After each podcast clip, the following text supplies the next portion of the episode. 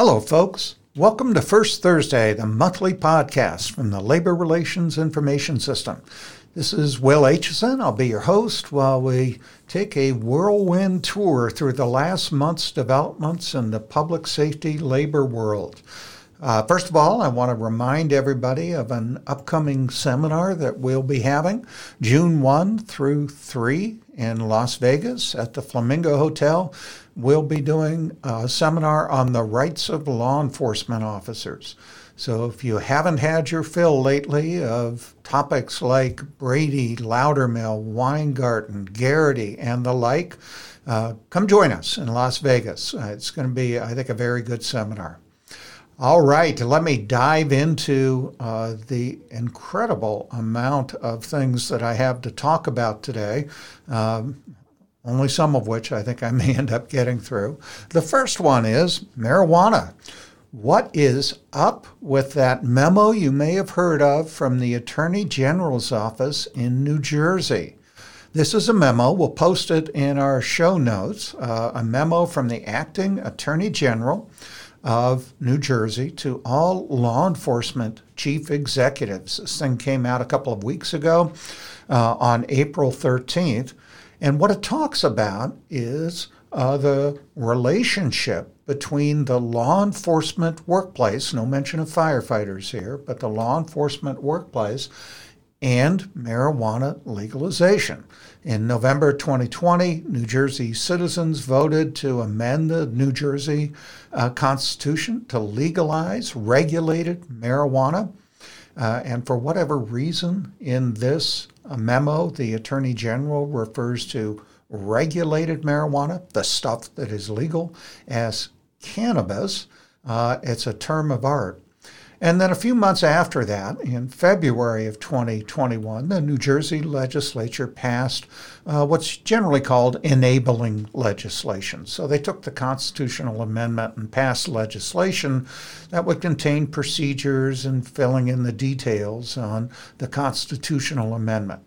This uh, enabling legislation was known as the Cannabis Regulatory Enforcement Assistance and Marketplace Modernization Act. No way am I going to say that again. Uh, the acronym is CREAMMA, C R E A M M A. Uh, and CREAMMA is actually fairly lengthy and talks about everything from uh, how you set up a dispensary and regulatory steps concerning uh, the, the growing and sale of marijuana. But there are some provisions in CREAMMA that deal with the law enforcement workplace. And in fact, uh, it's very, very specific that CREAMMA does allow law enforcement officers or forbids an employer from punishing law enforcement officers for the use of cannabis. Remember the distinction here. Cannabis is the legal form of marijuana as far as this memo is concerned. And the memo uh, goes into, at some length, that law enforcement agencies still can have a drug and alcohol free workplace, which prohibits marijuana or cannabis, whether regulated or illicit, at the workplace. But the CREAMMA does not, and I'm quoting, require law enforcement agencies to permit or accommodate the possession, use, or consumption of cannabis in the workplace or restrict the ability of an agency to implement a policy prohibiting cannabis use during work hours. So, what if the law enforcement officer goes home and smokes a vape of perfectly legal cannabis oil? What then? What goes on?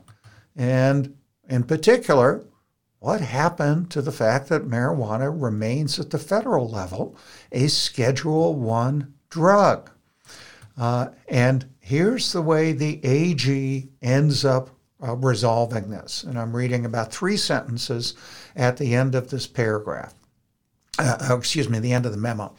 While marijuana is a Schedule One controlled dangerous substance under federal law, CREAMMA makes clear that no agency in this state may refuse to perform any duty under the CREAMMA, quote, on the basis that manufacturing, transporting, distributing, dispensing, delivering, possessing, and using any cannabis item or marijuana is prohibited by federal law.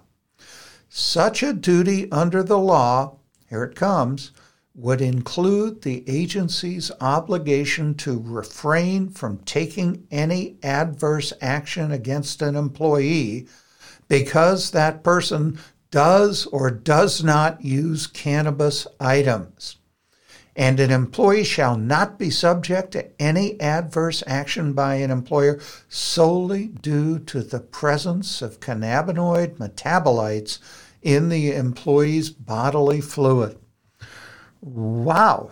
So, what do you do with all this? This is the Attorney General of uh, New Jersey, albeit the acting Attorney General of New Jersey, telling state law enforcement agencies, uh, you know what? You can't fire someone who is using a particular Schedule One drug that is forbidden by federal law, criminalized by federal federal law. The particular uh, substance in this case being uh, cannabis. What is an employer to do with that? Are we to reasonably accommodate people who test positive for cannabis on drug tests? It's just not at all clear. This is only a two page memorandum. And I can imagine that law enforcement employers and labor organizations in New Jersey are just looking around at each other saying, Help, what do we do? Are we going to have to completely change our policies with respect to recreational cannabis use? Seems like that's what the AG is saying. So, uh, what are the reactions to this that have come across our desk? And we've seen several. Uh, but the one, and I appreciate uh, uh, Frank Conte, who's the president of the Port Authority uh, Police Benevolent Association of New York and New Jersey. I appreciate him sending us a, a memo and allowing us to use this uh, memo, and we'll post it in the show notes as well. and the PBA, of course, is concerned that its members are going to be in some jeopardy. Port Authority of New York and New Jersey. So the memo uh, would ostensibly apply to this employer. And uh, what the PBA advises its members is you know what? You're still law enforcement officers. Uh, Schedule 1 drugs are still a felony under federal law. Uh, ignore the AG's memorandum. I'm translating what Frank had to say there. And I think that's really the cautious advice to take here. It may well be that the Attorney General's memo is going to carry the day. It may well be that we're going to see uh, a marijuana dispensary open up across the street from the Jersey City main police station. Uh, and officers who are getting off duty go in uniform into the dispensary and buy whatever they're going to buy. Maybe, maybe that's where we're going to go.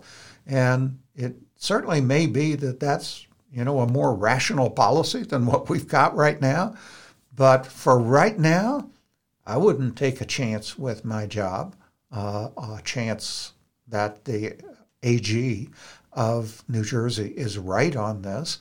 I am guessing that uh, New Jersey police agencies are going to continue to discipline up to and including discharge officers who test positive for uh, marijuana, excuse me, uh, cannabinoid metabolites uh, in their bloodstream.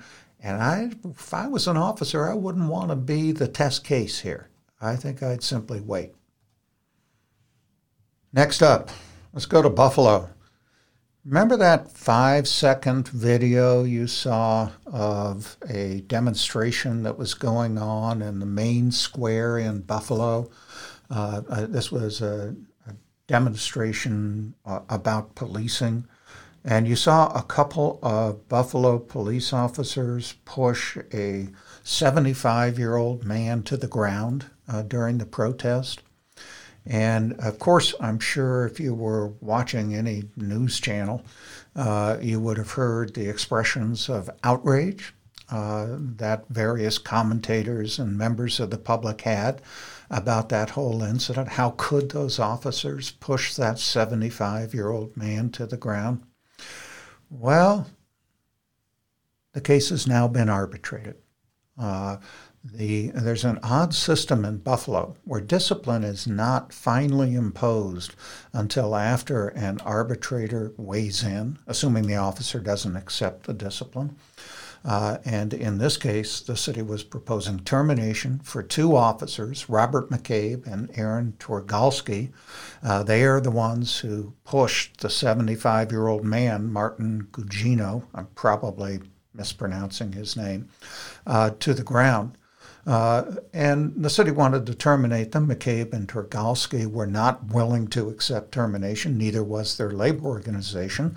And so the whole case went to arbitration. And this is the first time that we've really heard or seen all of the facts associated with this case. For most of us, uh, 99% of us, our image of that incident is that five second clip for a video. And this arbitrator's decision, which goes into tremendous length uh, about what happened before and during and after that incident. This arbitrator's decision uh, gives you an entirely different picture of what in fact happened. Uh, and you know what? That's why we have third party review of uh, public safety disciplinary cases. Some of these cases are going to be intensely political. And my experience has been the more intensely political an incident is, the more likely it is the employer will get it wrong. Most of the time, police, fire, corrections agencies get it right. Most of the time, the discipline they impose uh, is perfectly appropriate under the circumstances. Uh, where you'll see a union's executive board say, "Yeah, uh, that happened, and that discipline is correct, and we're not going to challenge the discipline." But there's a small number of cases where employers do get it wrong, and boy, I can tell you with assurance, the more politically fraught a case is, the more likely the employer will be to get it wrong. Okay, so what happens? Uh, and, and, let me start a little bit by talking about what happens in the arbitration opinion itself. And we're going to post the arbitrator's opinion in our uh, sh- uh, show notes. But in the arbitration hearing, somebody didn't show up. Who was it? Mr. Gugino. I'm going to pronounce his name eight ways. Uh, I'm going to call him the 75 year old man so I won't get it wrong. He didn't show up. He was subpoenaed, but he disregarded the subpoena and did not testify at the hearing. Why? Well, who knows? Uh, I can just tell you, having had this happen several times during the course of my career, uh, that's somebody who is ostensibly the victim of inappropriate police uh, behavior when subpoena does not show up because they don't want their testimony on the record because they've got a civil lawsuit that they are contemplating or they are uh, or they have filed. And they would rather not have multiple accounts of their testimony under oath. That may be what happened in this case, may not be, but I can tell you when you read the arbitrator's opinion, the failure of the 75 year old man to show up, uh, the arbitrator took that very, very personally. So, what does the arbitrator hold? The arbitrator starts with uh, what the city described as a threshold question. And the threshold question the city posed was Did the officers have any other viable option than to use some sort of physical force uh, on uh, the 75 year old man? And the city says, look, if there were options, then it would clearly be a violation of our rules for the officers to have used force. And the arbitrator says, okay, uh, let's take a look at that. Uh, for an option to exist, it has to be a quote, viable, end quote, option, which the arbitrator defines as having a reasonable chance of success. So Here's how the arbitrator analyzes that. And this is uh, all in quotes. And I just want to preface it by saying a curfew had been declared. Everybody had to be out of this square. It's called Niagara Square at this time. Everybody other than uh, police officers and others who were authorized to be there. So the arbitrator says, quote, the officer's mission was to clear Niagara Square of protesters the officers, in turn, specifically had the duty of holding their place on the front line of the emergency response team and moving forward in a northerly direction in clearing Niagara Square. Thus, the officers didn't have the option of stopping and debating with the 75 year old man who was clearly intent on confronting the line of officers. Indeed, the conduct of a detective sergeant in pushing McCabe, that's one of the officers, in the back to keep the line moving reflects the officer's need to keep moving.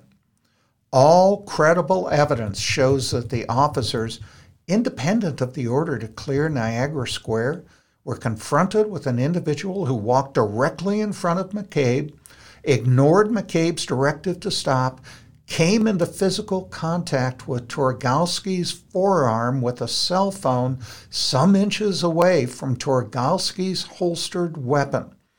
Back to the arbitrator. Quote, for their protection, in addition to the need to continue with a directive to clear the square, the officers did not have any viable option to have some sort of non physical communication with Gugino the, the man. The arbitrator then moves on uh, to talk about what the officers were doing there and what uh, Gugino was doing there in particular. Gugino, uh, and this was nothing you saw on any of the news reports of this incident, uh, Gugino had confronted three other officers uh, in the minutes before this interaction occurred and pretty much told them, I'm here to get arrested. You're engaged in unconstitutional law enforcement, and I'm going to make my point by being arrested.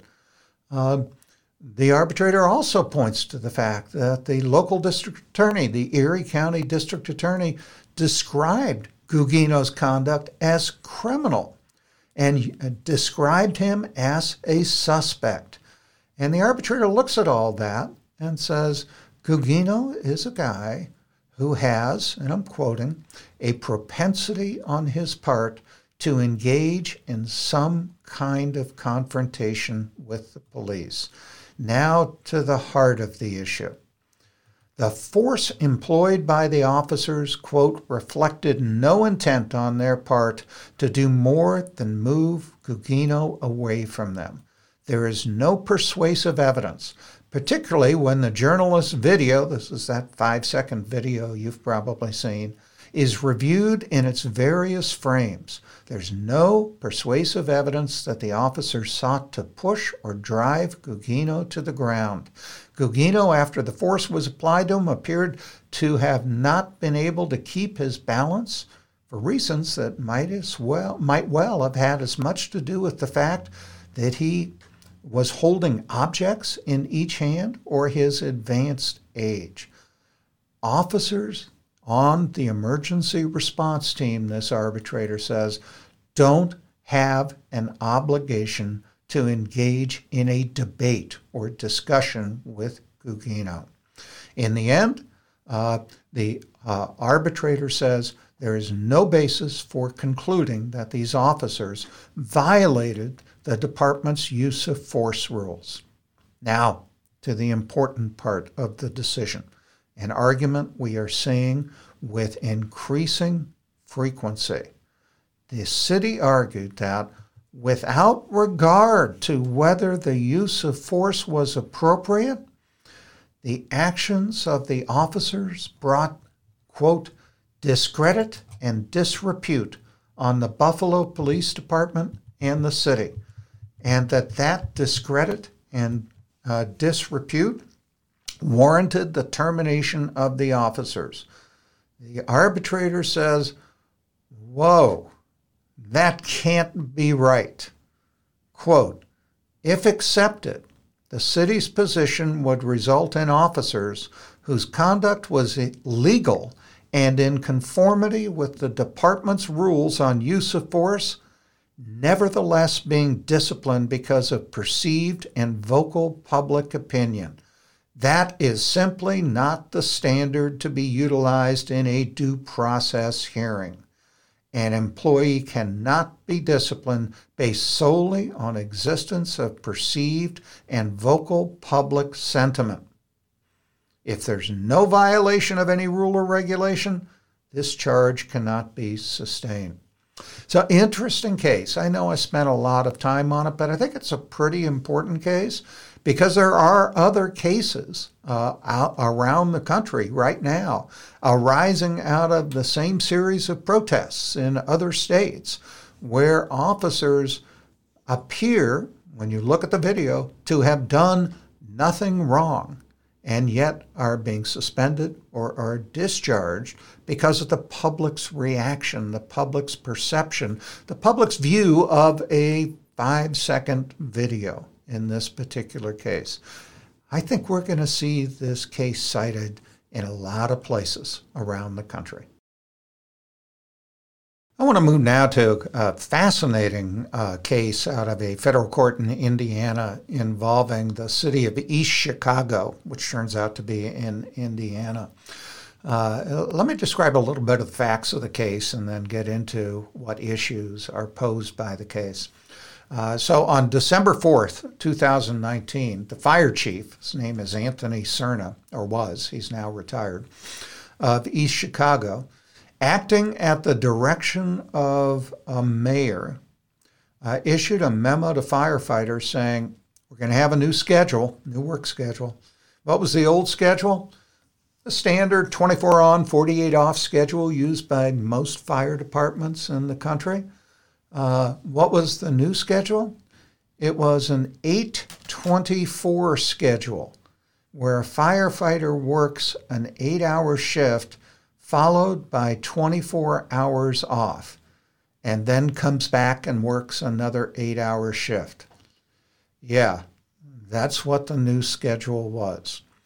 And if you ever hear a schedule like that, that puts firefighters in the fire station seven days a week and constantly, every day, rotates their sleep time, disrupting their circadian rhythm in this absolutely astonishing fashion. If you ever hear a schedule like that, you might want to think there's going to be a retaliation claim.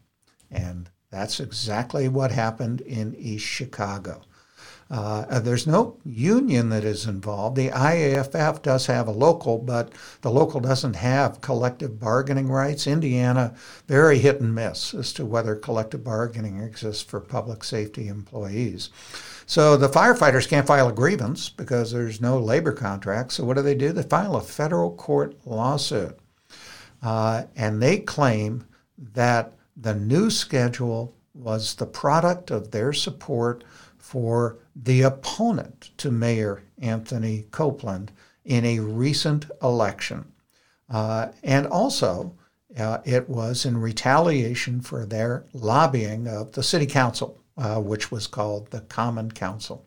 The firefighters uh, took the extraordinary step of seeking a preliminary injunction. You've heard me talk about preliminary injunctions and TROs a lot lately in conjunction with vaccination cases. And uh, bottom line, they're very, very hard to get. Uh, you have to prove that there's uh, irreparable harm that will result to employees, and you also has to have to prove that there's no other adequate remedy at law. But this court grants the, obju- uh, the request for the preliminary injunction. So, what does the court say here? Uh, how does it go about this? He says the court starts with uh, let's assume the firefighters' activity existed, supporting the mayor's opponent, lobbying the city council. Is that protected under the First Amendment uh, to the Constitution? Is that free speech? And the court says, look, not everything a public employee says is entitled to First Amendment protection, but, quote, the firefighters' attempt to negotiate relief from nine years of frozen benefits and pay with the Common Council is plainly protected First Amendment activity. Uh, and uh, the court goes on to refer to uh, the nine years of stagnant wages and benefits, uh, including stagnant longevity pay, uh, the pay schedule, other benefits. The, the uh, court says firefighters were well within their First Amendment rights to lobby the Common Council. And certainly supporting the mayor's opponent is protected political speech and free speech under the First Amendment. Now, the city argues uh, look, there's less constitutional protection here because the firefighters uh, stood to personally benefit from their lobbying efforts. Um, and the court says, well, yeah, maybe they did, but it's still a matter of public concern that we have frozen wages and benefits for firefighters for nine years. That's got to be a matter of public concern. And the court says, quote, just because an employee has a personal stake in the subject matter of the speech doesn't necessarily remove the speech uh, from the scope of public concern. This is especially true when public safety is at issue. Uh, and the, uh, the federal court here focuses on uh, the mayor's own statements. Uh, the, apparently, the mayor held a press conference and uh, made a Facebook post shortly after the 824 hour schedule was implemented. What did the mayor say it was related to?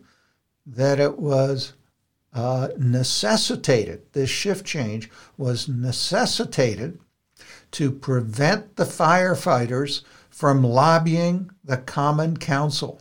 So, in other words, the mayor's just, he's posting on Facebook. And as we know, Facebook posts are forever. He's posting on Facebook. I imposed this schedule on them, this incredible 824 hour schedule, in retaliation for their refusal to sign an agreement that they wouldn't lobby the city council. And the court said, this is, in fact, a pretty easy case. Quote, I find that the firefighters have made a strong showing of likelihood of success on the merits. They engaged in First Amendment activity. That activity was a motivating factor in East Chicago's imposition of the 824 work schedule, and they suffered a deprivation likely to deter the free speech of others in the future.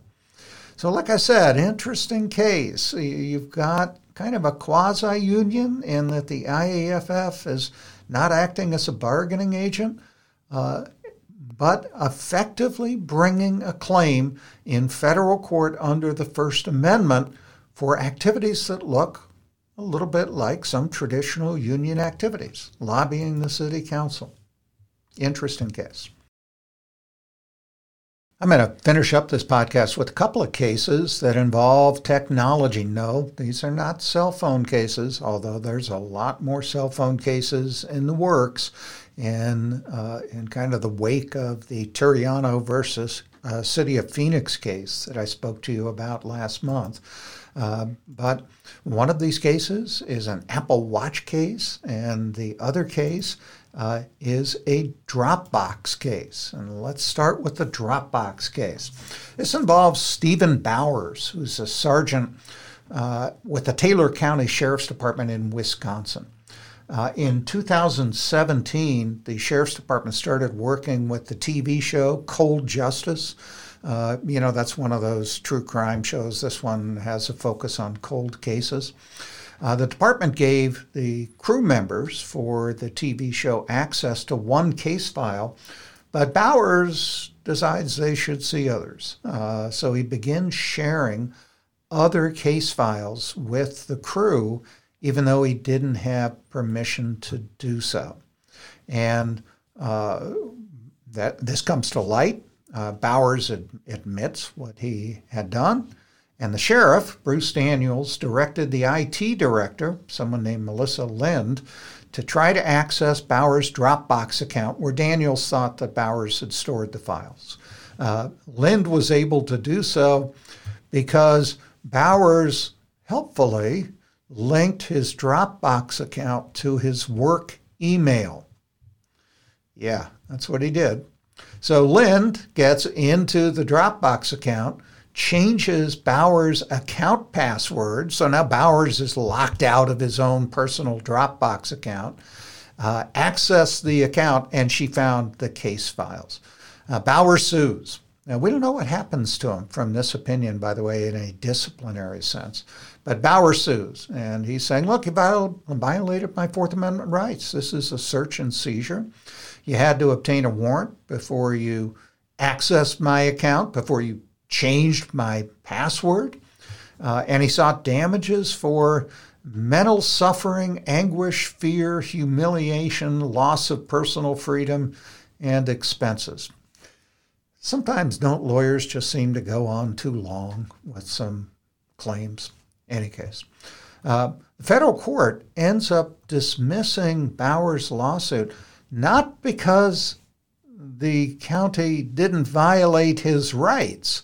In fact, the court ends up finding that the county violated Bowers' rights, but instead because of the principle of qualified immunity. So let's talk about uh, those issues, each of them quite separately. Uh, first of all, uh, what about the, the privacy rights under the Fourth Amendment uh, to be free from uh, illegal searches and seizures. Uh, and the, uh, the court ends up concluding that uh, Bowers really did have an expectation of privacy uh, that his Dropbox account wouldn't be searched by his employer. Uh, the court says, look, there's kind of an intersection of different areas of law here. Uh, one, the, uh, the, Supreme Court case of O'Connor versus Ortega that deals with locker searches and desk searches, where employees have a lower uh, expectation of privacy and those sorts of things. And then there's another line of cases involving electronic privacy outside the workplace, particularly Riley versus California, uh, the heightened privacy rights given to cell phones and the like. Uh, and the court ends up saying, you know, you put all this together, and I think we have to proceed on these cases on a case by case basis. Uh, and uh, here's how the court analyzes the situation. The court says Bowers did take some steps to keep his account private from the county, uh, but linking the account to his work email blurred the boundary between his work and private spaces, like duh, right? But the court says the county's IT policy says nothing about monitoring private accounts are, that are linked to work email. In the absence of a clearer notice from the county, Bowers was entitled to assume that a private account was private. What about the fact that Bowers shared this private account? Uh, the court said uh, simply by sharing the account with the TV crew and a friend doesn't mean that Bowers was inviting anyone to view his account. Here comes a sentence I absolutely love, and I'll bet the judge or the judge's law clerk loved writing it. Quote, by way of comparison, homeowners don't forfeit a reasonable expectation of privacy against intrusions by the police if they invite their friends to stay with them. Really good metaphor there. I, applaud that. So, uh, they, uh, the county violated Bowers' privacy. Why doesn't he win? Qualified immunity, right? Uh, in order for a public official to be held liable for a constitutional violation, the plaintiff, Bowers in this case, has to show that the law was clearly established. And the court says uh, it, it just wasn't clearly established. This is all new stuff. We don't have a big body of case law here. So uh, let me quote a couple of sentences with which the court ends its opinion.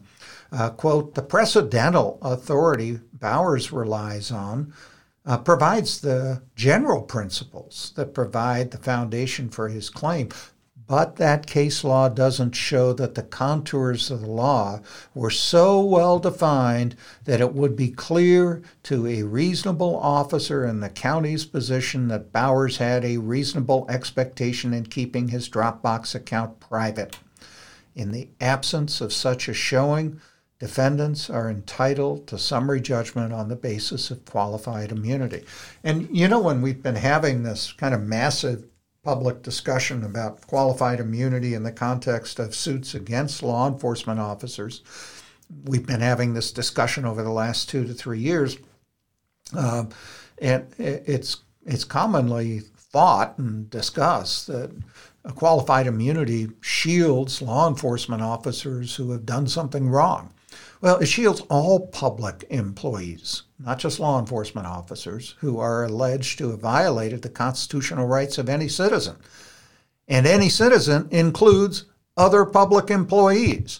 So here's a classic case where an employer violates the constitutional rights of its employee, but is not liable because of the principles of qualified immunity.